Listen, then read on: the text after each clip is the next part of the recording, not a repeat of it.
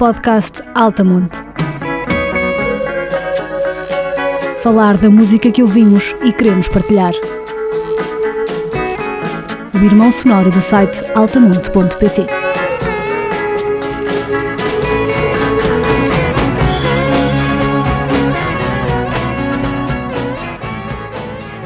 Ora, sejam bem-vindos a mais um episódio do podcast Altamonte, desta feita o décimo quinto episódio.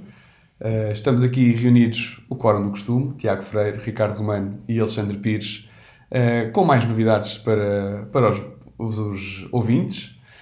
Uh, trouxemos hoje uh, uma novidade, uma, um disco português, ainda não tínhamos estreado esta vertente no nosso, no nosso podcast.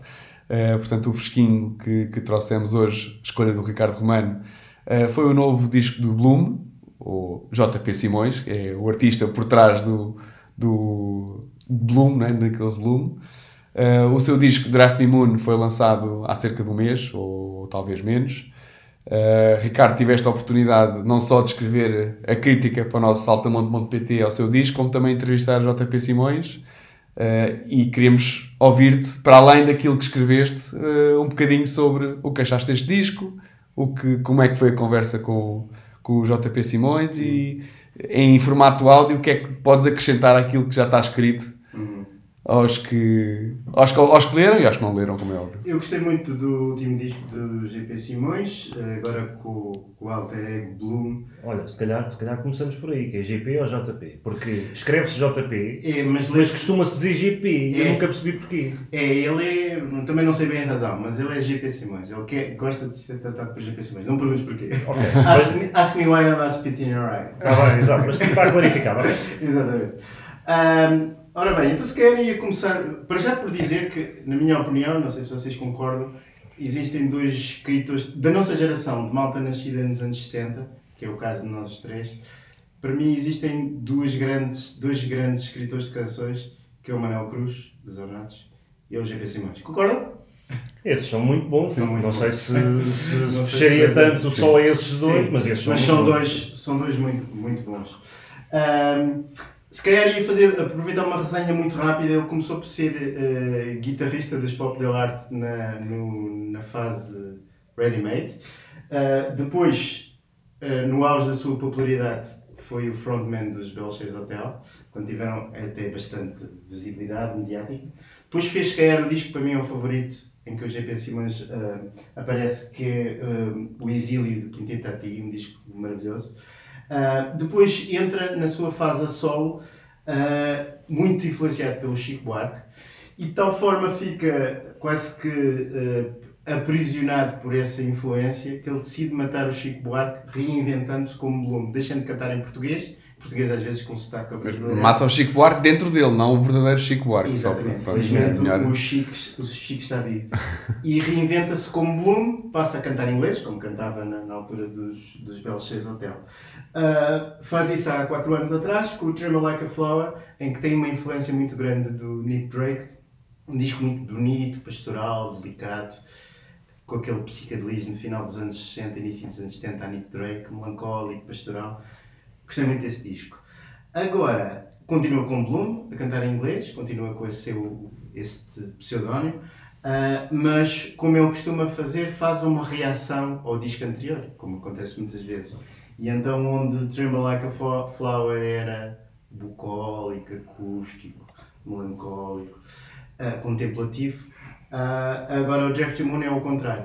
Portanto, é pop rock, é groovy, é urbano, Uh, é elétrico uh, e tem, uh, eu, o J P Simões tem uma característica, eu gosto, como todos nós, nós somos feitos pelos discos que ouvimos e pelas nossas referências, e ele gosta muitas vezes de, como ele disse na entrevista, de criar um pequeno altar no seu disco para poder uh, dizer o quanto gosta das pessoas que o fizeram. Ele aqui o que escolheu sobretudo foi homenagear o seu o mestre Bowie, se calhar também uh, ainda na belgada de o Bowie ter morrido há, em dois mil e dezassete, não foi? Salvo erro.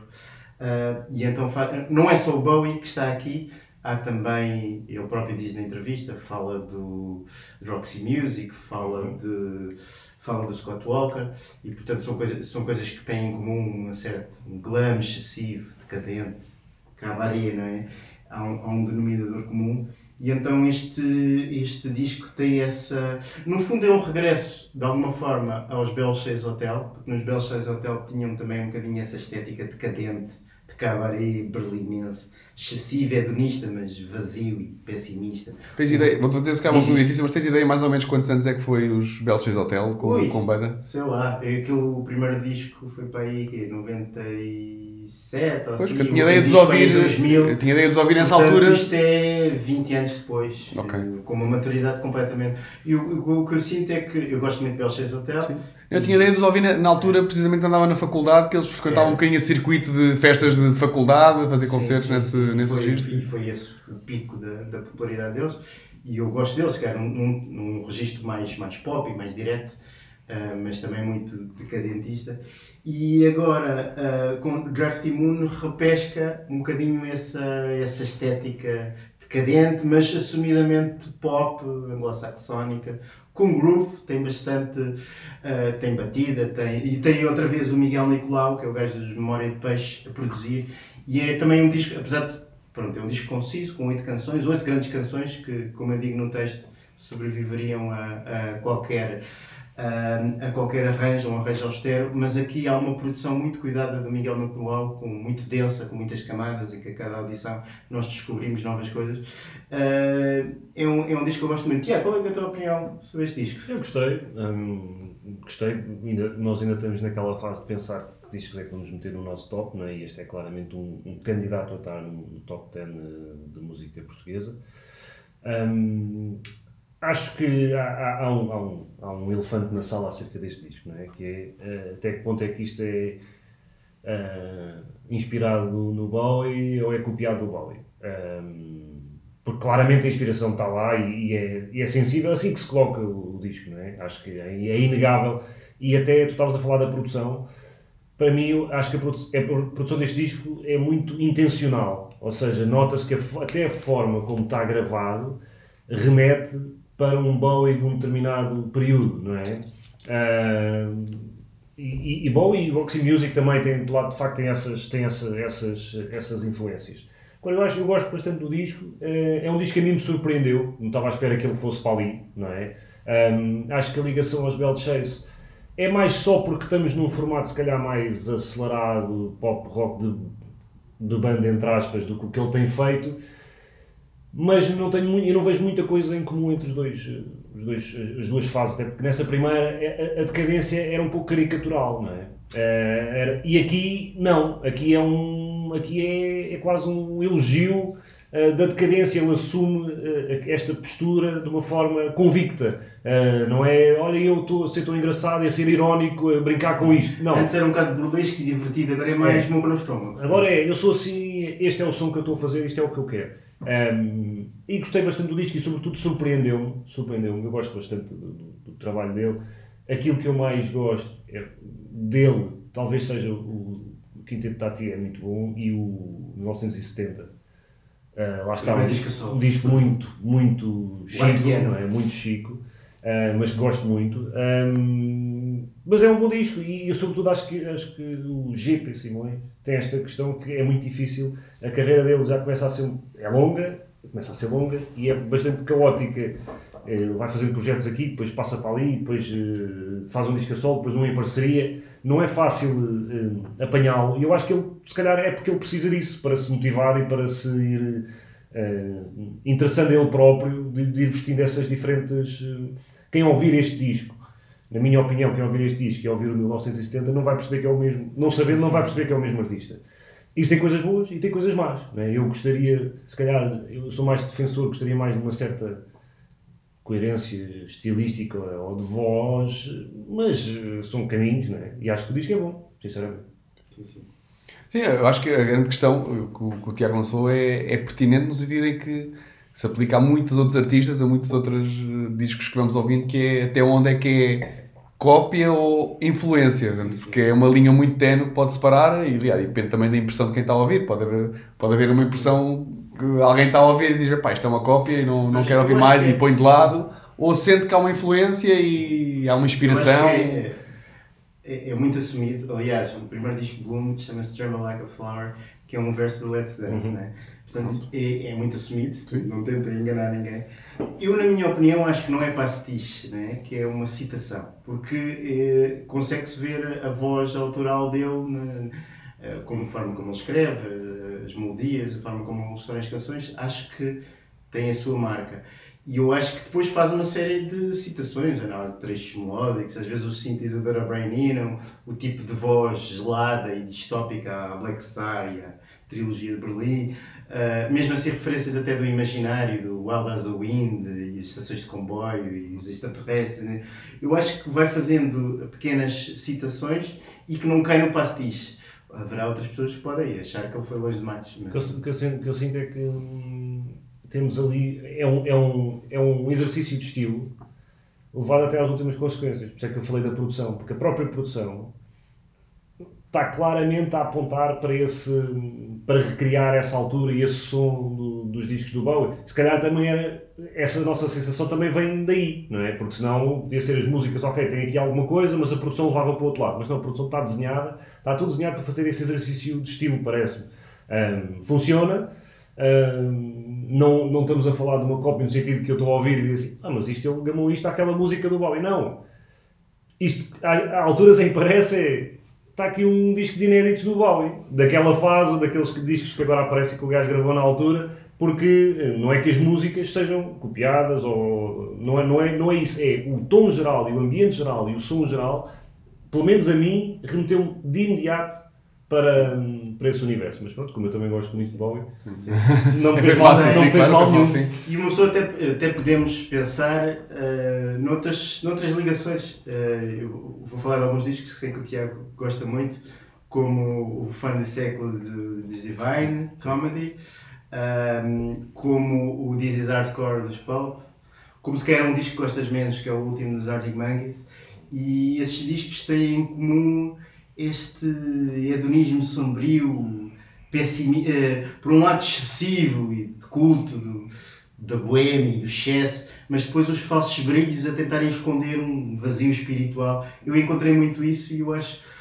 que, que há uma verdade aí, uma verdade emocional que o próprio J P Simões, até como um, um, dos, um dos nossos grandes boêmios, a Jorge Palma, uh, faz também uma reflexão sobre isso, sobre... Uh, sobre também a solidão que, que existe no excesso. Uhum.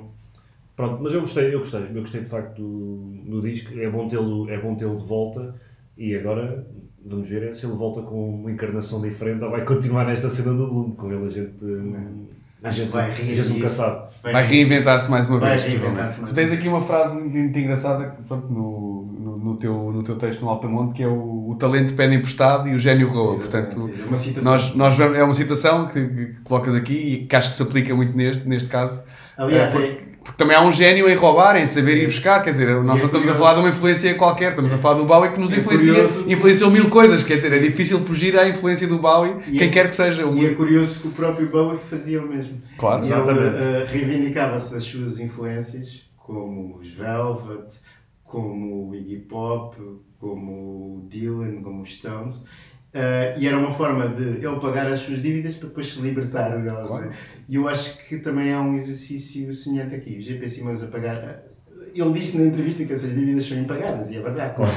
Claro. Mas de alguma forma quis fazer esse reconhecimento aos seus mestres. O Bowie foi o, quase o vampiro original, não é? O parasita original em que ia buscando coisas que ele ia vendo que estavam na vanguarda e que ainda não tinham chegado ao grande público, muitas vezes que ele só intuía, que isso também é uma qualidade que ele tinha. É uma antena. Não era uma coisa totalmente evidente, mas ele dizia, eu acho que isto, e, e às vezes era ao lado, não é? Ele teve momentos claro. Em que fez coisas ao lado, porque estava à procura do que é que vem aí a nova coisa, não é? Um, e sim, acho que se, se ninguém, como é, como é que se diz? Ladrão que rouba ladrão. Tem grandes perdão, e acho que de facto, não, não estamos aqui a falar de nenhum roubo, mas de facto não há melhor homenagem ao Bowie do que ir buscar essa inspiração a quem fez uma carreira inteira a, a ir buscar inspiração aos outros e injetar com a sua própria voz. Sim, este próprio Black Star, que foi o último disco dele, foi, também foi injetado de novas energias, não é? Ele foi, foi buscar artistas de jazz contemporâneos da altura para, para fazer esse disco. Uh, bem, temos aqui então o Drifty Moon, um dos potenciais candidatos uh, a estar no, no top. nacional de, do Altamonte e eventualmente de outras publicações uh, que façam esse tipo de tops. Uh, podes escolher uma música, Romano, para fecharmos este, este bloco? Eu vou escolher uh, uma das minhas canções favoritas deste disco, There's Something About Tomorrow, que é uma música que começa assim com uma espécie de um disco sound macabro, assim, lentificado, decadente, uh, e, mas que depois vai evoluindo para um groove incrível, em que depois até se dá espaço para o Miguel Nicolau fazer as, os seus habituais truques, a, como faz na Memória de Peixe, que ele começa a expandir com um groove incrível com a guitarra, a canção, e ouvi dizer que, ainda não tive a oportunidade de ver ao, disco, ver ao vivo, uh, e ouvi dizer que isto explode em palco, e é verdade que tem um groove inacreditável. Ok, vamos então ouvir a canção. Podes repetir o nome? There's Something About Tomorrow.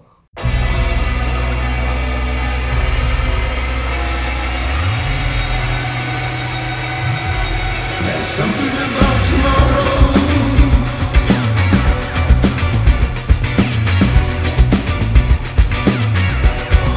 Revolution has tyrants, will stay stupendous, and your brain will tell you tales. Something about tomorrow.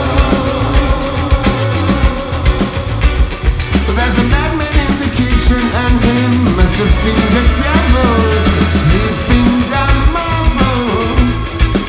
Oh, come on, don't you break my heart.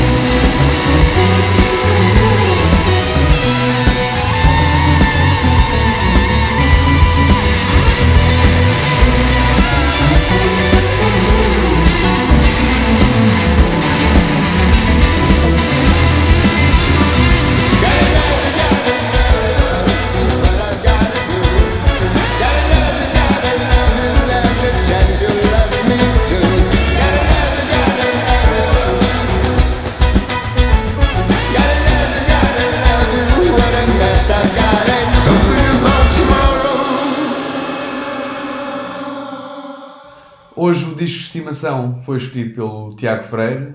Penso que terá escolhido um dos seus discos preferidos, um dos seus discos da vida, uh, Silver Jews com Tanglewood Numbers. Tiago, explica-nos um bocadinho o que é que, o que é que este disco significa para ti e o que é que te levou a trazê-lo aqui para, uhum. para os miuçar. Bom, sim, este é, é um dos discos da minha vida, da mesma forma que os Silver Jews são uma das bandas da minha vida, um, em, todos, em todos os sentidos.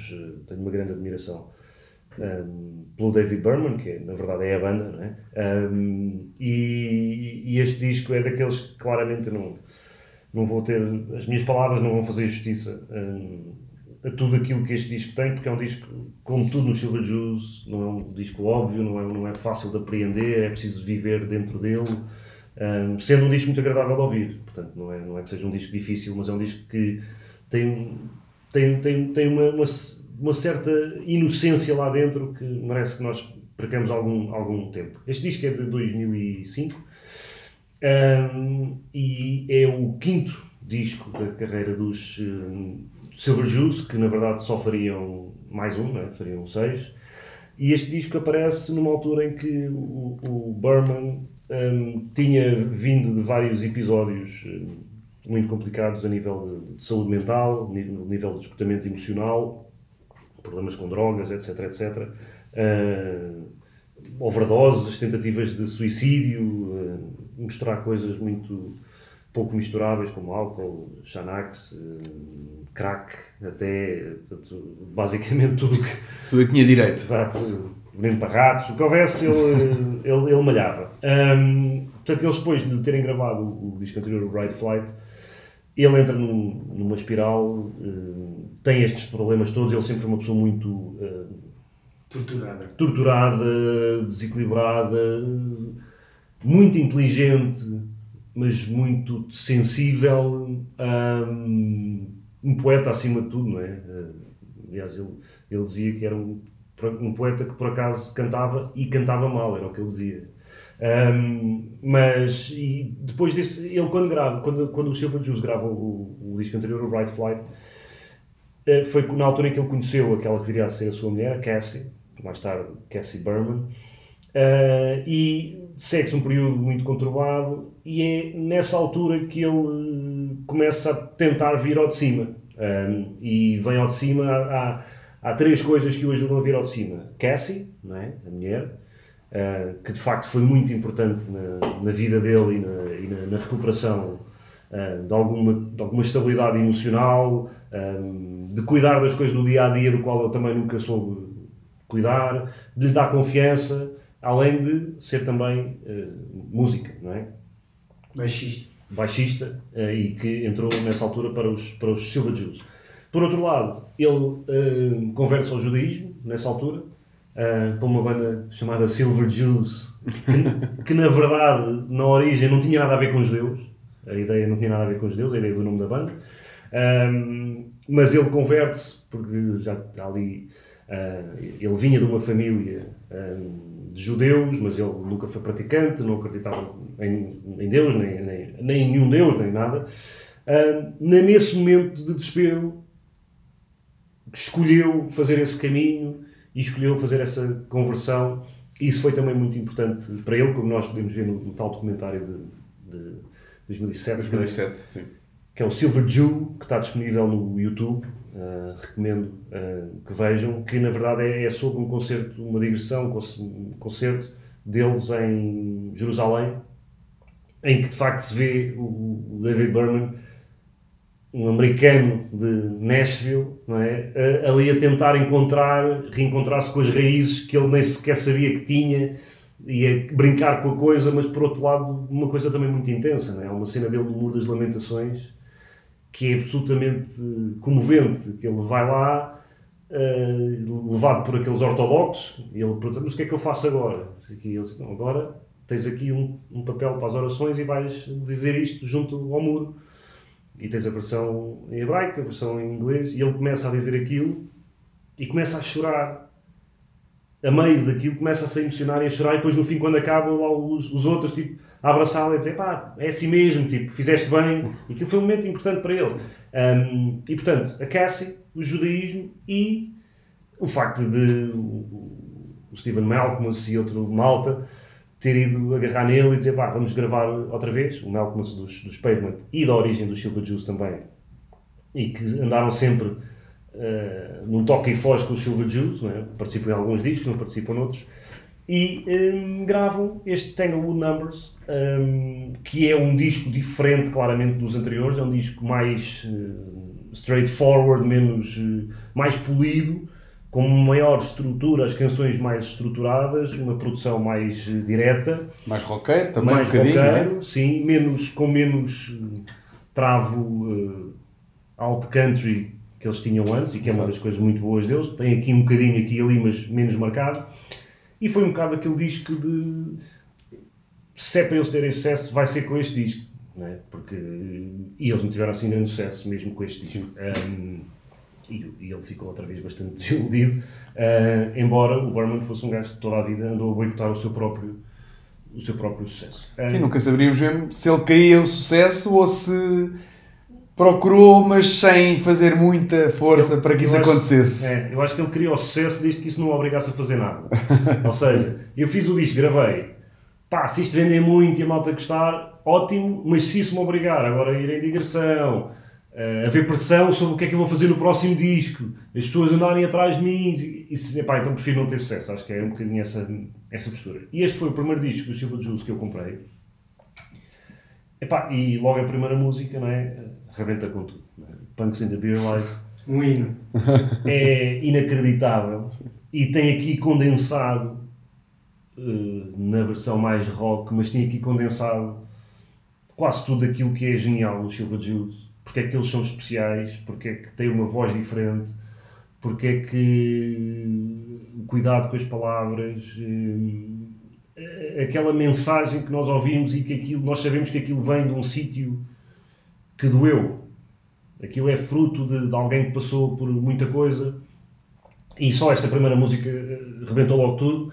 E todo o disco, é, todo o disco é, é muito bom, e a partir daí fui voltar para trás e comprar os outros discos todos do Silver Jews e seguiu e seguiu o David Berman até ao, aos Purple Mountains, um, que foi o, o último disco dele, já num projeto novo, infelizmente pouco tempo antes de, da sua morte. Ricardo, então? Bem, eu nasci... Estás-me a ouvir com tanta atenção. Exato. Uma, uma Fala das, também da tua, uma tua impressão. Coisas, uh, eu sempre construí uh, os meus gostos musicais pelas recomendações que os meus amigos vão fazendo, e eu também às vezes vou fazendo recomendações aos meus amigos. E é Sim, nessa, isso, é um, isso é um dá e recebe, é nessa, essa é relação é um dá e recebe. É nessa bonita comunidade que, que, que vamos crescendo. E as lojas de discos uh, em segunda mão que existem, as chamadas lojas independentes, uh, são um sítio onde se materializa essa comunidade e gosto muito disso. E quem me apresentou o Silver Jews, como muitas outras bandas, Foi, foi o Tiago, e pronto, eu não, não sou tão conhecedor como o Tiago, uh, mas se eu hoje gosto muito do, do Silver Jews, uh, devo-lhe a ele. Este disco de facto é, é maravilhoso, uh, pelas razões que o Tiago falou. É o que é, tu mais gostas também do Silver Jews? Ou... É difícil, mas é um dos mais fortes, uh, pelas razões que o Tiago apresentou. Em primeiro lugar, pelas letras. As letras são maravilhosas. No outro dia perguntava, perguntava-vos qual é que é o melhor letrista dos anos noventa, David Berman ou Jarvis Cocker? É difícil, mas talvez diria David Berman. Um, apesar, de ser, apesar de ser uma... É muito difícil. É um campeonato, é um é, campeonato é, difícil e são é, autores... É porque o Jarvis é, é, é um construtor de narrativas e o Berman é um, é um caçador de fragmentos. Exatamente. São estilos muito diferentes, mas se calhar este atinge-te mais. É, Sim, tem, tem aqui mais, mais verdade. Tem mais verdade emocional. Era isso que eu ia dizer. Em primeiro lugar, pronto, é maravilhosamente escrito, uh, é muito cuidadoso com as palavras, uh, tem, uh, ao mesmo tempo, mistura a solidão e a dor com um sentido de humor e ironia que está sempre, está sempre presente. O que é bom, por exemplo, no, nos, nos Joy Division, não existe esse sentido de ironia e distanciamento, é mesmo a total depressão, né? E isso torna às vezes difícil de gerir. Aqui é bom porque ele também às vezes brinca e faz esse, esse distanciamento. Estava aqui a, a... Podes, podes falar na música o Sometimes a Pony Gets Depressed, quer dizer... Por é, exemplo... É um, basta este título da música para perceber o nível é de ironia que... No fundo, ou ao falar do pony deprimido, por exemplo, estar, estar num sítio, se calhar... estar numa quinta pedagógica, fora do seu ambiente, e estar ali o coitado do, do pônei murcho, e portanto como metáfora incrível da sua própria depressão, mas ao mesmo tempo é uma imagem meio cómica, não é? Meio, meio estranha, e isso é profundamente bermaniano. Sim, também há Animal Shapes, que é um bocadinho falar de, dos, de, de, de, das nuvens é, e as formas se, de animais que vivem nas nuvens. O tom dominante ao longo do disco é a dor, a solidão, depressão, o desenquadramento. Depois, de vez em quando, tem, por exemplo, o Animal Shapes é leve, não é? é, não, é super só leve. Ele olhar para os flocos de neve é. e imaginar... É saltitão. Saltitão, é, é imaginar... É. Sonhador, imaginar é. animais nos flocos de neve. E depois tem, eu, nunca, eu não sei, eu vou perguntar aqui ao bermanologista Tiago, a interpretação da última canção, There is a Place. É uma canção escura, talvez a canção mais melancólica a nível da melodia, mas depois ele diz, repetindo, com uma emoção muito forte, There is God's shadow in the world, parece a tal conversão, é, mas, mas ao mesmo tempo quase parece o Ian Curtis a repetir muitas vezes uma frase com uma profundidade emocional e com uma dor, então é muito ambíguo isso. Como é que tu interpretas, Tiago? Ele sempre teve essa relação como poeta, é normal, não é? Não há temas mais uh, atraentes do que uh, Deus, não é? O sentido da vida, etcétera. E ele sempre teve essa relação com a divindade como algo por um lado lhe foge, que ele quer conhecer e que lhe foge, por outro lado, como elemento vingador, até contra, contra ele próprio, contra as suas insuficiências e os seus pecados, não é? E, portanto, quando Deus aparece no Berman, normalmente não é bom sinal. Foi ele, senti, ele não, não aparece para salvar. Não senti como um apaziguamento, mas quase como uma maldição. Um castigo, como não é? Um castigo. É, é, é? Ao lado castigador de Deus. Presente sempre, não é? Se tu destacares mais essa parte... E depois outra coisa que eu queria sublinhar... Aliás, deixa-me só diz, complementar. Quando ele, quando ele no, no disco dos Purple Mountains, no Margaritas at the Mall, Ui. que é um tema, um temaço incrível, ele volta aí a Deus e ele, e ele aí questiona é, o silêncio de Deus, não é? Como é que podemos acreditar num Deus tão discreto, que, não dá, que nunca mais apareceu, que não dá sinais, que não diz nada, não é? E o que eu não dava para poder estar sentado ao lado dele para lhe fazer perguntas, não é? Mas a questionar Deus mais na ótica de, pá, manifesta-te, porque eu preciso, preciso disso. Outra, outra das coisas que eu acho o Berman um escritor brilhante é a atenção que ele dá aos, aos detalhes com os quais nós nos identificamos. Então, fazendo uma comparação novamente com o Ian Curtis, o Ian Curtis é, é sempre, também é um grande letrista, mas é sempre muito abstrato, é, é sempre o um mundo interior, é, apesar de haver uma elegância formal. É conceptual, e, é mais conceptual. É mais não? conceptual. Um, o, o David Berman dá retratos uh, muito vívidos de, de paisagens locais, aquela, uh, uma loja de bebidas espirituosas com o sinal que diz aberto ou fechado, uhum. abaloiçar, ele entrar para lá e sentir que é o reino, que, é, que se apazigua. Depois tem o papel, tem o saco de papel que guarda o vodka, ainda bem que tem, porque se sentir mal disposto, Vou tem ali o saco à mão. Está cheio de pequenos detalhes realistas. realistas que dão autenticidade, dão verdade e que nós visualizamos. Ele é de facto um letrista excepcional. E vai buscar esses pormenores da cultura pop, porque ele é um, é um americano, não é? E o americano está rodeado, onde quer que viva, de, de McDonald's e de, de, de armas e de tudo, não é? Normal. Mesmo sendo alternativo, não consegue esquecer é essa, essa realidade é? que está a E ele volta. vai construindo sempre os seus mundos com base em coisas muito reais, misturando com conceitos metafísicos. E outra coisa que acho maravilhosa é a simplicidade da linguagem dele. As palavras que ele, que ele escolhe são quase sempre extremamente simples. Hum. E ele, com aquela simplicidade, e aí se calhar há uma influência, sei lá, geração Beat, Bukowski, etcétera. E tal, que todos eles têm isso em comum, com palavras simples, conseguirem fazer vinhetas muito, muito bonitas e comoventes e poéticas. Sim, eu, eu só queria só destacar, por exemplo, uma música, temos o K-Hole, que é uma música de amor desesperado, quase de, de, de, de, de súplica, de, de se tu não estás aqui a minha vida vai desmoronar-se, não é? Quem nunca? Um, Tem o I'm Getting Back Into Getting Back Into You, que é uma música também muito agradável de ouvir, e é uma música de amor um, terna, mas muito bem escrita também. Um, e esta, o, o, o tal o Sometimes a Pony Gets Depressed, também é uma música muito enérgica, e só este título, este, claramente este gajo tem alguma coisa especial, não é? Às vezes um, um pony fica deprimido. E no There, There is a Place, é, tem mais uma das tiradas, das tiradas do Berman. Os discos dele estão cheios dessas tiradas, né? Se formos ao, ao, ao, ao, Bright, ao American Water, né? O Random Rules, né? Que ele diz, começa com In nineteen eighty-four I was hospitalized for approaching perfection. Pá! Incrível. Só isto, e aqui ele também diz There is a place past the blues I never want to see again. Que é, e isto é, um, é a música que fecha o disco, que é, eu fui para lá do que era suposto ter ido e eu não quero lá voltar, eu já vi e eu não quero lá voltar. Um, e portanto é um disco muito completo, muito bom, que não, que não esgota o que são os Silver Jews, porque eles fizeram coisas muito diferentes, mas para mim, talvez tenha sido o primeiro tem, que eu comprei ao meu preferido. Estou-me a lembrar, por exemplo, outro... outro bom escritor de canções de um, de um lado negro e sombrio uh, do quase da condição humana é o Lou Reed e os Velvet, que nós vamos falar aqui nada. Mas o, o Lou Reed é profundamente urbano, não é? E confunde-se com a cidade de Nova Iorque. O que é interessante no imaginário do David Berman é que é um imaginário mais rural ou suburbano, não é?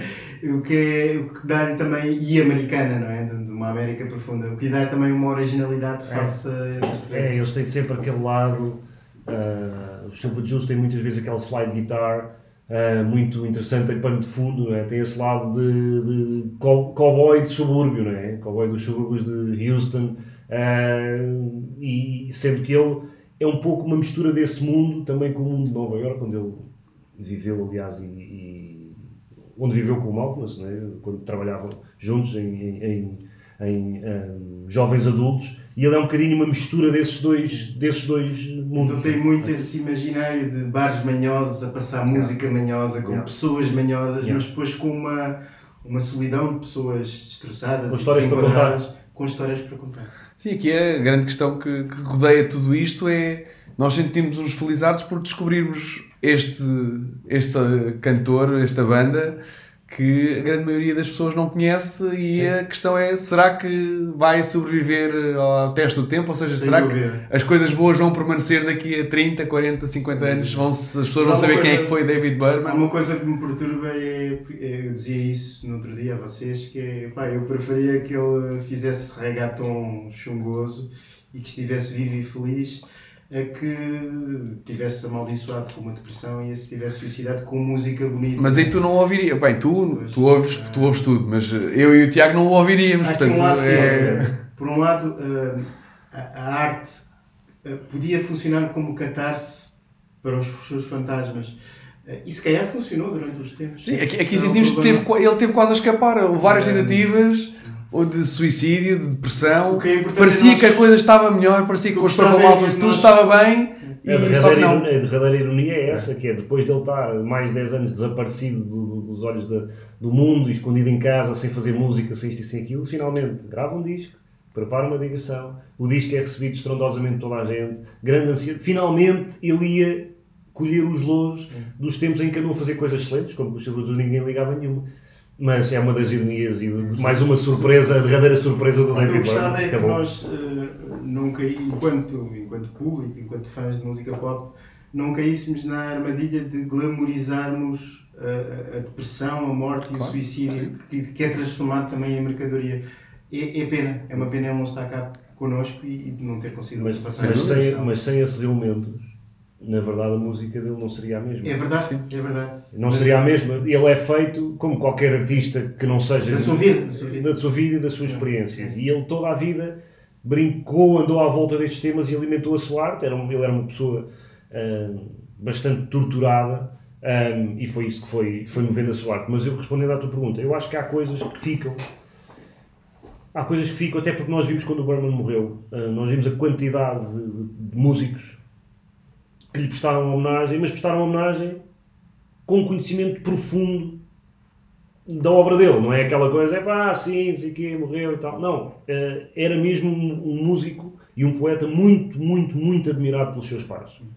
Os seus pares, todos eles tinham um respeito inacreditável. Olha, o Bill Graham, não é?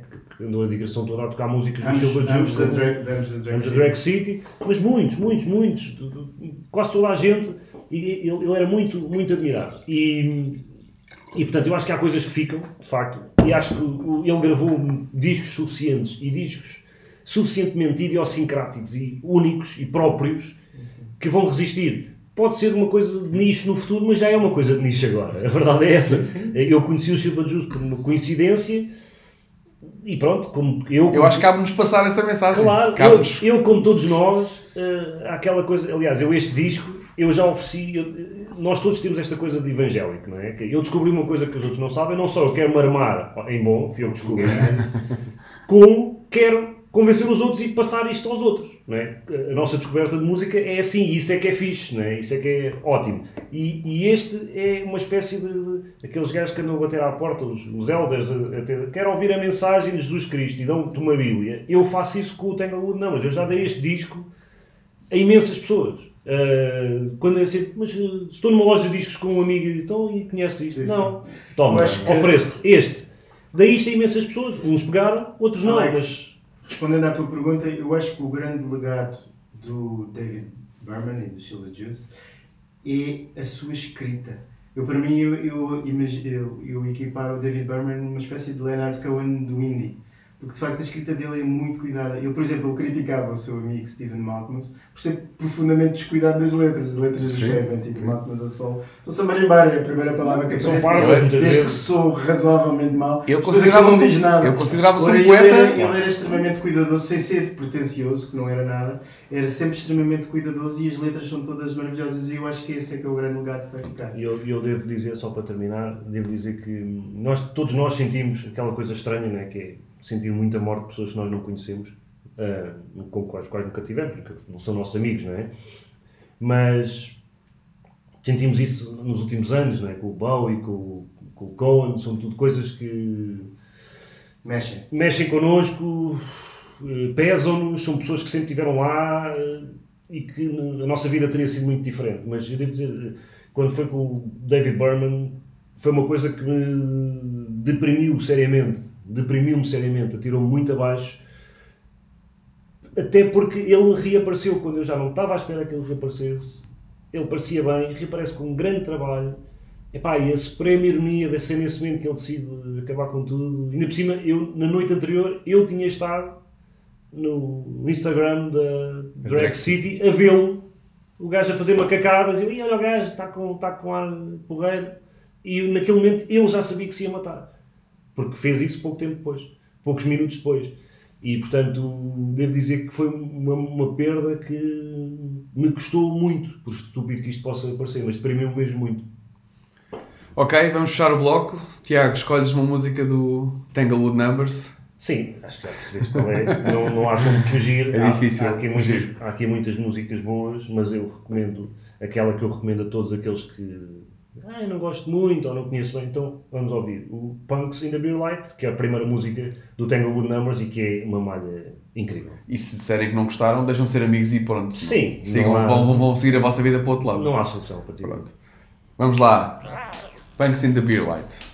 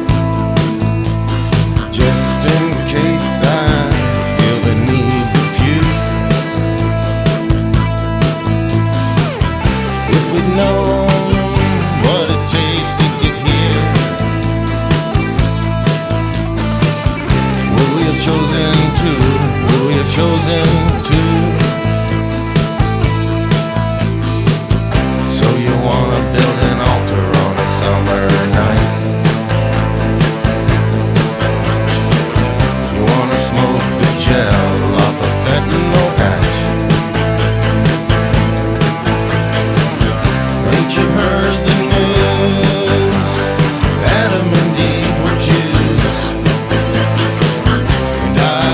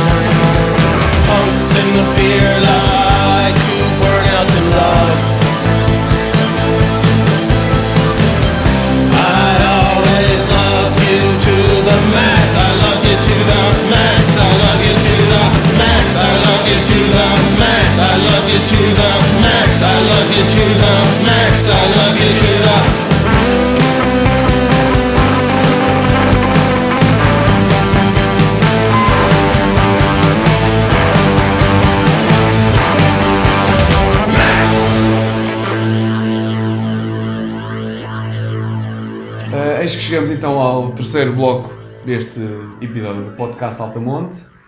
Uh, o objeto o que escolhi, esta vez fui eu que, foi a mim que me coube a honra de escolher uh, um, um objeto ligado à música, foi o, o, recente, o recém-lançado filme dos Velvet Underground, que se chama mesmo Velvet, Velvet Underground, uh, sobre a carreira da banda. O filme foi realizado por Todd Haynes. Eu, antes de começar a falar também a minha, a minha opinião sobre o filme e, e a explicar o porquê de o ter escolhido, vou passar a palavra um bocadinho. Romano, diz-me um bocadinho o que é que, o que, é que achaste não, deste, bem, eu, deste filme. O que é, é que... Eu gostei muito do filme. Uh, curiosamente, eu não sou não era grande fã do Todd Haynes. O Todd Haynes uh, tem uma coisa boa, gosta de música pop e tem alguma filmografia sobre a música pop. Começou por fazer um, um, um filme sobre a Karen Carpenter, tem uma curta-metragem que tem a originalidade de as personagens serem bonecas Barbie, aquela estética camp e não sei o quê. A ideia é gira, mas o filme é uma merda. uh, depois... Mas a Karen Carpenter... Mas, a... é... mas tem imaginário rico. Tem imaginário rico. E pronto, epá, eu gosto muito, gosto muito dos Carpenter. Sim, sim, eu por acaso não conheço bem, mas fiquei cheio de vontade de gosto conhecer. Gosto muito dos Carpenter, gosto, muito, do gosto muito dela e não sabia que esse filme existia. É, está no YouTube. Está no YouTube. Gosto muito, muito depois, dos Depois a seguir fez o Velvet Goldmine, um, sobre o glam e sobre o Bowie. Aparece lá o Lou Reed e o Iggy Pop à mistura. Eu não gosto muito do filme, acho chato e comprido. Uh... Quando saiu gostaste ou não? Eu, eu sei que eu, quando, é, quando saiu gostei, achei incrível. A cena do reconhecimento, um gajo percebe. Depois vi mais tarde, achei, isto é muito... Não, mas achei, mas achei mas na altura gostei. A ideia gira, pega um bocado naquela aquela estrutura a Citizen Kane, do jornalista, a tentar perceber o que realmente aconteceu. Mas depois acho que não é muito bem conseguido. Depois tem uma ideia também muito gira, um... Um documento, um filme sobre o Dylan, que é o I'm Not There, que era um dos mais consagrados. Sim. Tem aquela coisa gira que é, como o Dylan é multifacetado e contraditório nele próprio e nas percepções que nós temos dele, ele teve essa ideia engraçada de, ah, vamos dividir então o Dylan em vários atores. Até, até aparecem mulheres, várias facetas. Várias facetas. A ideia gira, mas depois aquilo acaba por me aborrecer muito. Um, Este filme, curiosamente, tem uma ideia menos original, porque a estrutura é bastante linear. É um documentário que, do ponto de vista narrativo, começa, é linear. Sim. Mostra a história do princípio, do princípio ao fim. E, e, e, mas acho que está muito bem conseguido. Uh, tem uma coisa engraçada, é que os Velvet têm um carinho incrível, é que praticamente não existem gravações, vídeo, sobre concertos dos Velvet. O que, o que é incrível para uma banda tão incrivelmente influente como os, como os Velvet. Um, e ele consegue preencher esse vazio muito habilmente. Ele, como é cineasta, muitas vezes preenche esse vazio com uma espécie de uma homenagem implícita ao cinema vanguardista de que ele é herdeiro. E então tem muita coisa do Warhol e de outros gajos obscuros, do, do, do avant-garde daquele tempo. E que era, e que era um mundo onde os Velvet também se moviam, não é? Exatamente, porque os Velvet vêm de, profundamente desse mundo artístico, muito até por influência, não só do Andy Warhol, que os apadrinhou, especialmente no primeiro disco, não é? Depois o Lou Reed, com o seu mau feitio olímpico, deu um chute no cu do Andy Warhol, mas também pelo John Cale, porque o John Cale, não, curiosamente, há sempre nos Velvet, os Velvet vivem sempre, nos primeiros dois discos, depois o, o filho da mãe do Lou Reed dá um chute no cu no próprio John Cale, no próprio irmão, um chute no cu completamente fratricida. O, o Lou Reed é um brilhante escritor de canções e incrivelmente influente, mas do ponto de vista humano era um sacana, que usava e deitava fora e era da pior espécie. Uh, mas o, os Velvet, na sua origem e nos seus primeiros dois discos, viviam dessa tensão permanente entre essas duas figuras do Lou Reed e John Cale. O Lou Reed era o lado rock and roll, com, era o escritor de canções e tinha as letras uh, muito, com, uh, nesse sentido faz lembrar o David Berman, mas anterior ao David Berman, né? com, com uma linguagem muito simples, mas muito poética. Sobre muito, o lado, e muito urbano. E muito urbano, sobre o lado errado da noite, não é? Que era algo que, não, que nunca ninguém tinha escrito. Uhum. Que os Beatles ou o Dylan não tinham escrito. Sobre uh, os, os junkies, os travestis. Sim, sim. Porque, porque não viviam nesse mundo, não é? O Também, Lou Reed vivia nesse mundo e portanto, em retratava... Parte, em parte porque não viviam nesse mundo. Retratava sim, aquilo que a, a música até aí tinha muito aquela coisa de ser ou aspiracional... não é? Que é, eu quero ser feliz e eu quero, o que é que eu quero? Eu quero ser feliz, eu quero encontrar o amor, eu quero isso e aquilo. Sim, sim. Ou era escapista, era, era, às vezes as, as duas coisas misturadas, mas não havia tanto a coisa de música enquanto retrato da realidade. E sobretudo de uma realidade negra, escura, suja e, e orgulhosamente assim. Exatamente. É? E... Isso era uma originalidade do Lou Reed, mas, mas curiosamente, quando o Lou Reed começa a fazer letras incríveis como Waiting for the Man, que retrata muito a questão da, dos dealers, da droga, não sei o quê, ou o Harry, que retrata a cena do, do consumo de heroína, mas de uma forma poética, não ser só, só o consumo de heroína e ser... tudo o que está associado a essa dor, a esse vazio e, esse, e também a, a esse prazer, né? Uh, mas curiosamente, quando uh, pela primeira vez o Lou Reed apresentou aquelas canções ao John Cale, apresentou-os ainda numa forma muito tradicional, quase, quase dylanesca, quase de viola e voz, quase Sim. folk e não sei o quê.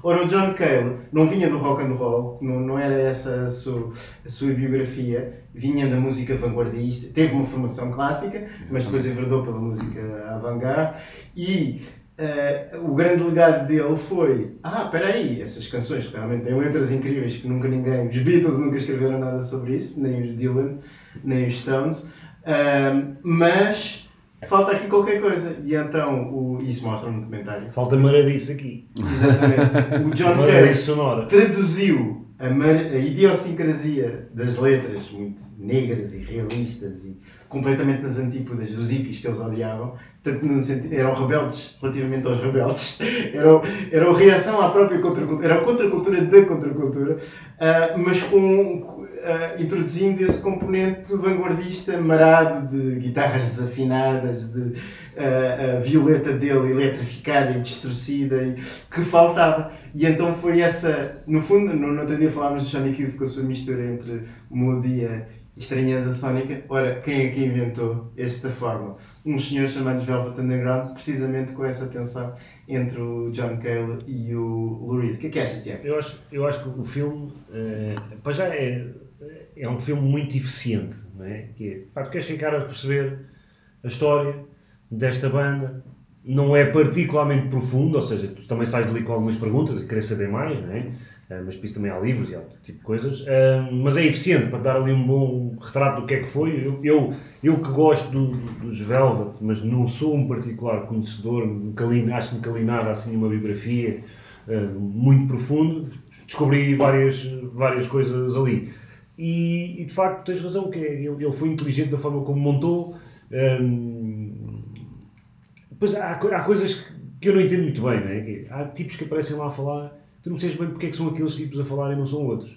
Uns percebes, ok, estiveram lá com eles, mas depois há outros tipo, meu, está bem, mas porquê tu? E, se calhar estava disponível, é o gajo que apareceu, pronto.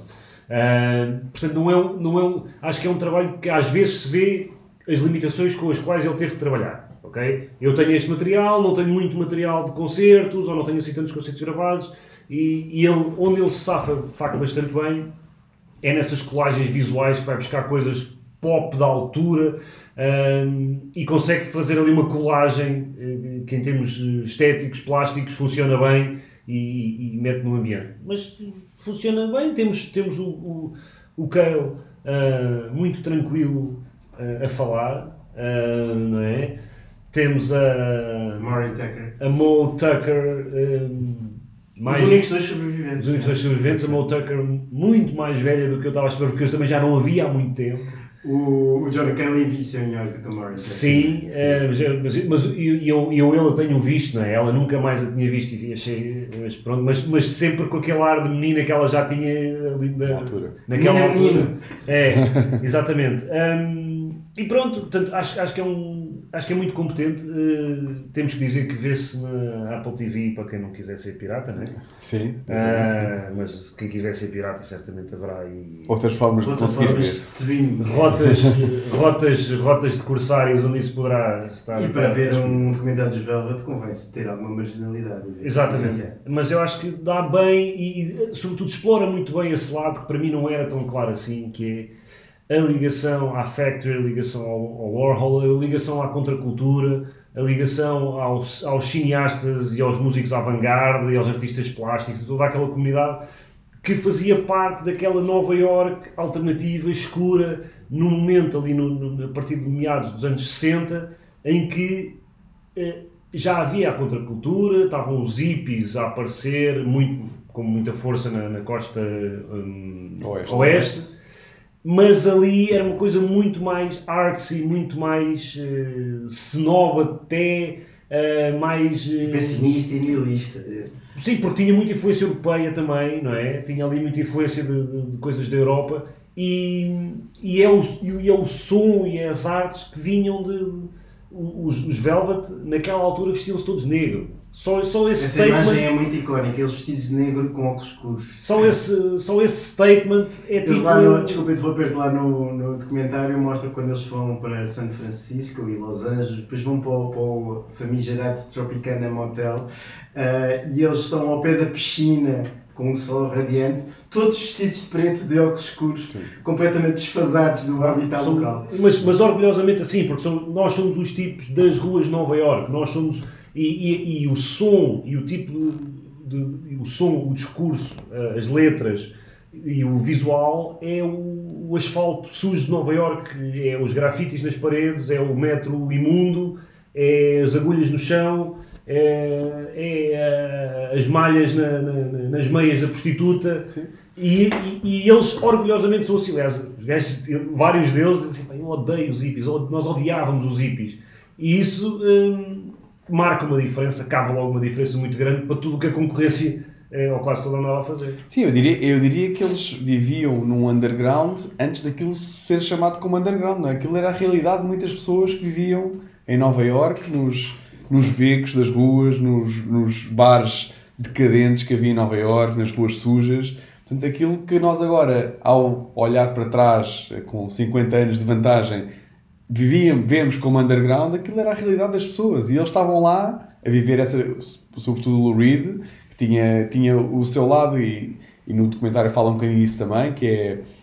O, os próprios pais viam que ele tinha alguma... alguma apetência pelo lado decadente da vida e ia atrás de perceber co- como é que as pessoas viviam e quais é que eram as dificuldades da, da vida das pessoas, e tanto que há muitas músicas dele sobre travestis, sobre, sim, sim, sim. sobre este ambiente, e portanto para ele era, era o habitat natural, portanto tudo o resto que fosse hippies, sol, é pá, isso, não, não quero nada com isso, porque isso não tem nada a ver com a minha vida no dia-a-dia. É, e essa, e essa busca, curiosamente, do lado errado da noite, né? Como dizia o Jorge Palma.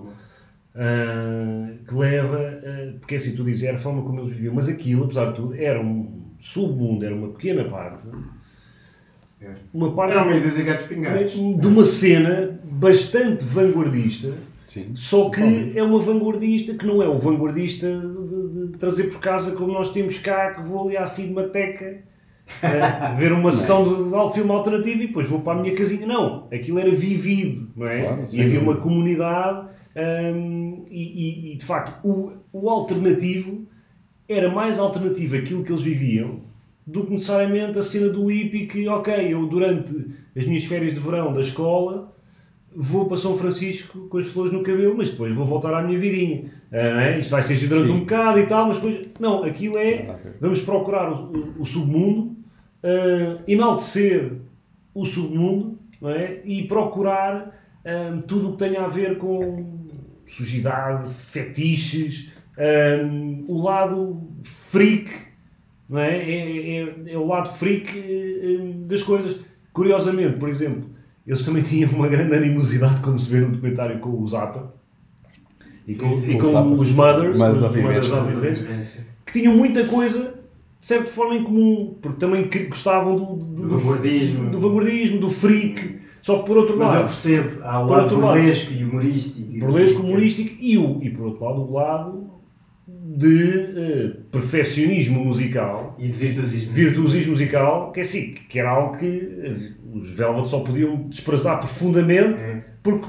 Eles o exercício deles não era esse. Eles retratam no filme, quando os Velvet vão a San Francisco, a Fillmore... Fillmore West, não é? Sim. Uh, que são, são veiados, são incompreendidos, as críticas são péssimas. O próprio uh, tipo que os convida, que é o Bill Graham, o Bill Graham uh, odeia-os e recebe-os mal, que é uma estupidez, não é? Então não os convidava, não é?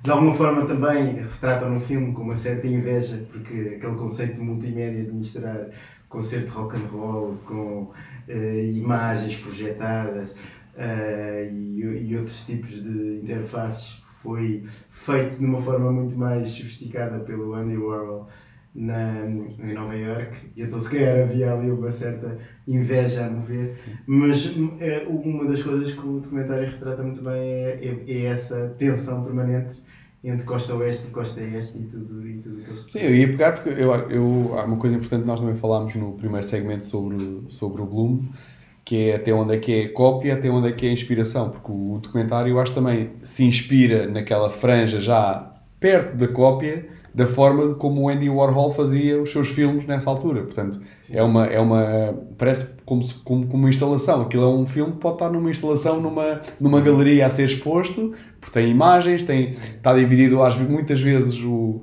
o ecrã está dividido em dois, com uma fotografia num lado, com imagens no outro a decorrer, sim, sim. Portanto o Todd Haynes acho que foi buscar aqui também uma, sim, uma inspiração sim. muito forte à forma do Andy Warhol de mostrar as duas coisas. Funciona, funciona muito Isso bem. Funciona muito bem. E, e, essa divisão do ecrã em duas partes e cada um com uh, um, um zoom da cara, ou do John Cale ou do Lou Reed, são mesmo, foram mesmo retirados de gravações do próprio Andy Warhol e são uma homenagem ao estilo do cinema, ao cinema verdade do, do Andy Warhol. Sim, eu acho, eu acho que estavas a falar há pouco, Tiago, de, de, das personagens que ele foi buscar para construir esta história, para, para explicar de onde é que vieram os Velvet Underground. E ele está a falar de nomes que são praticamente desconhecidos, sim, porque realmente era uma cena muito underground. Ele fala do Lamonte Young, que era uma personagem que era conhecida, sim, sim, lá nos, nos bairros de Nova Iorque. Fala do Jonas Mekas, que depois foi um realizador mais conhecido como documentarista de, de várias situações, mas que sim, mas acaba não. por ser um, é, um filme muito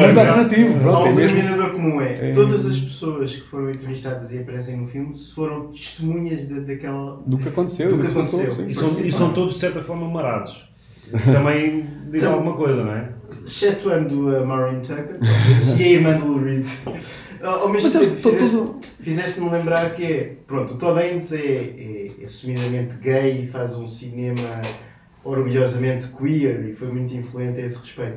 Mas o Lou Reed tem esse lado, uh, dizem que uma das partes da mitologia do Lou Reed é que na adolescência os seus pais, conservadores, nos anos cinquenta, Uh, internaram-no num hospital psiquiátrico e, e obrigaram-no a, a, a que ele fizesse eletrochoques que o traumatizaram para toda a vida, para o curar da sua doença, que era a homossexualidade. Mas, curiosamente, uh, eu acho que o Todd Haynes é muito cuidadoso, uh, porque não gera isso de uma forma nada sensacionalista nem panfletária, antes pelo contrário, entrevista a irmã do Lou Reed, em que ela diz, que está numa situação complicada, que é, gosta do irmão, gosta dos pais, e diz, ah, estas coisas foram sempre retratadas de uma forma muito caricatural, claro. Isto é muito mais complicado do que essa mitologia, e eu gostei de, de, desse, desse, desse rigor e desse pudor do, do Todd Haynes. Sim, é, no fundo porque a teoria é, ele até era bom rapaz, mas incompreendido, e os pais deram cabo dele porque puseram o gajo a levar choques na, na tola, não é? Uh, esse é o mito, não é? Provavelmente não será tanto assim, aliás, eu aposto que o Lou Reed já era uma besta antes disso. Quase que aposto que ele já era uma besta uh, e, portanto, aliás, essa coisa de eles, não, havia rivalidade com a costa este, oeste e com os Mothers e não sei o quê. O Lou Reed odiava pessoas, em geral. O Lou Reed odiava pessoas e lá, e por acaso lá até isso é explorado e explicado um bocadinho que ele tinha sempre um certo desconforto e que a maneira de lidar com isso era fazer toda a gente na sala sentir-se desconfortável. Ah lá, deixa-me fazer um parênteses. O John Cale às tantas dizia, eu quando era, tentava ser simpático ainda era, era pior. pior. Exatamente. Era pior, ele ficava pior. Uh, e, mas, mas acho que, ou seja, eu acho que também o, o filme barra documentário também não é assim tão longo, não é? Uh, Duas horas, mas é. Portanto, dá esse bom resumo, deixa-me com vontade de saber mais e que há ali, de facto, muita coisa por... por explorar, mesmo, mesmo o fim da relação que foi tão importante com, com o Warhol, não é? Uh, de repente, ah, o gajo zangou-se e despediu o Warhol. Está bem, mas porquê, como, sim, em que circunstâncias... Sim. E outra, outra coisa que gostei muito... Era o Lou Reed a ser Lou Reed e pronto, e andamos para a frente. Olha, olha. Porque, porque ao Lou Reed nós permitimos tudo, porque ele fez este disco, o Velvet Underground and Nico, fez... Para mim, pronto, e vai, vai ser um bold statement, como eu anunciei antes, queria fazer, que é, para mim é o melhor disco de sempre. e vale o que vale. Tem, tem uma capa incrível, tem uma, teve uma influência incrível sobre milhares de bandas que nós hoje ouvimos e gostamos e nos deliciamos com isso. E, pá, e, e vemos neste documentário o processo de criação desse, desse, desse disco, e tudo o resto vem para a frente. Os concertos deles em galerias, que, pronto, que era, o, era o que o Warhol os arranjava, era vão tocar aqui numa galeria que as pessoas vão gostar. E é, é, em feiras do gado, é? Coisas, sítios completamente absurdos para onde eles passavam e tipo, claramente não vão encontrar o seu público aqui, mas... É. Tem uma coisa gira que é o depoimento de um, um fã acérrimo que assistiu a dezenas de concertos, que foi o Jonathan Richman, fez os Modern Lovers, sim, sim, sim. que era uma cópia descarada dos Velvet, e ele próprio, mas que acabou por ser importante como uma ponte entre os Velvet e o, e o Indie dos anos oitenta, a Sonic Youth, etcétera e tal. Uh, e depois tem uma coisa muito gira o filme, que é um bocado o fantasma do Lou Reed, porque pronto, o Lou Reed, apesar da grande influência do John Cale, pronto, acaba por ser, se calhar, a figura mais importante dos Velvet. Se calhar, é. É, é, é. Não há dúvida nenhuma. Apesar de sem, sem, sem o valorismo do John Cale, claro, não claro, teria sido claro. a mesma coisa. E o que se nota ao longo do filme é que não aparecem vídeos do Lou Reed, de vez em quando aparecem só imagens, voz de fundo, e aparece aquele fantasma. Uh, mas é um fantasma que, que nos assombra durante todo o filme. No final de tudo, aparece mesmo uma entrevista deliciosa dele ao pé do Andy Warhol, já no início dos anos setenta, completamente mocado, a falar, o, o entrevistador a perguntar: ah, você... Entretanto, ele tinha-se zangado com toda a gente, tinha acabado com os Velvet, tinha zangado com o John Cale, tinha, mais uma vez, uh, dado um chute no cu aos outros, uh, provocou a, a, a Karen Tucker quando ele se foi embora e abandonou os Velvet, disse que foi como se tivessem apunhalado o coração, que era como se fosse o seu irmão, uh, e o entrevistador faz uma série de ah, você... e ele diz completamente assim, com os olhos vidrados, com, sei lá, tranquilizantes ou heroína em cima, ou uma data de drogas ao mesmo tempo, vai falando, ah sim, vi no outro dia a Maureen Tucker e ouvi falar do John, e é muito engraçado quando finalmente aquele fantasma que, que nos assombra durante o filme, no final irrompe e aparece mesmo. Se humaniza, não é? Sim, até porque até lá tu sentes que é, é quase como uh, o Lou Reed vai aparecendo a olhar para ti, não é? Através daquelas imagens, uh, e ele está a olhar para ti e ele não está contente contigo. Portanto, o gajo está zangado comigo, ele está zangado com o que estou a dizer neste filme e está zangado comigo por estar a ver. Tem aquele ar sempre chato, irritado e que, e que vai-te... vai chatear. Sim, vai-te chatear de alguma maneira. Eu vou, é? vou fechar com o Lou Reed, permitimos tudo e pronto. Sim, mas pronto, é giro de facto essa, essa, essa transição de temos o primeiro disco, o disco da banana, com a Nico, depois a Nico desaparece e também percebes de onde é que ela aparece e como é que ela desaparece, também é interessante, não é? E depois aquela evolução de uma discografia curta, muito variada, uh, maravilhosa, muito boa, muito, com coisas que lá está, tem, este, este, este seria, este disco da banana seria o melhor disco da, de muitas bandas, tal como o Loaded seria o melhor disco da carreira de muitas outras bandas, como, portanto, tem, e, e, e, e o filme permite-nos ter um bocadinho esse, esse resumo uh, e dá vontade de descobrir mais. Não? E relembrar a importância deles, que eles tiveram, apesar de na altura não terem sido vistos como importantes ou pertinentes, mas tal, hoje em dia acho tal que mito, não, não é? Venderam cinquenta falado. discos, sim, sim. Ou, mas isso, cada um comprou, quis fazer, foi fazer uma banda a seguir. Não é? Isso, no fundo, eles isso fundaram, tem um valor incalculável. Se hoje falamos do indie, eles fundaram esta linhagem.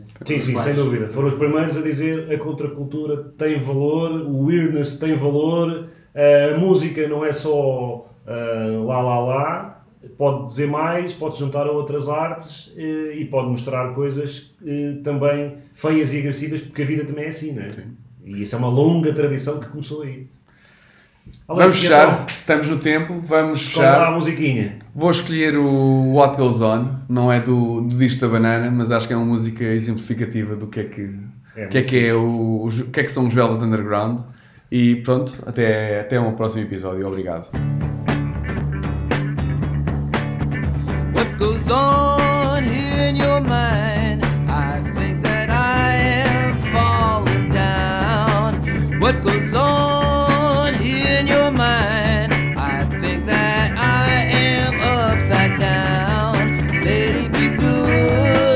But you should, you know it'll work alright. Lady, be good and do what you should, you know it'll be alright. I'm going up and I'm going down, I'm gonna fly from side to side. See the bells up in the sky.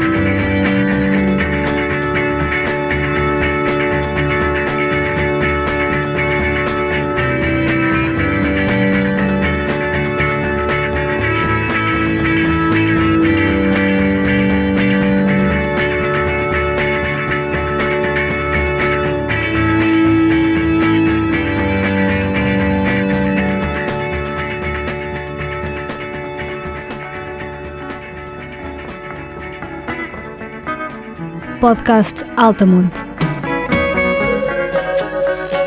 Falar da música que ouvimos e queremos partilhar. O irmão sonoro do site altamonte ponto pt.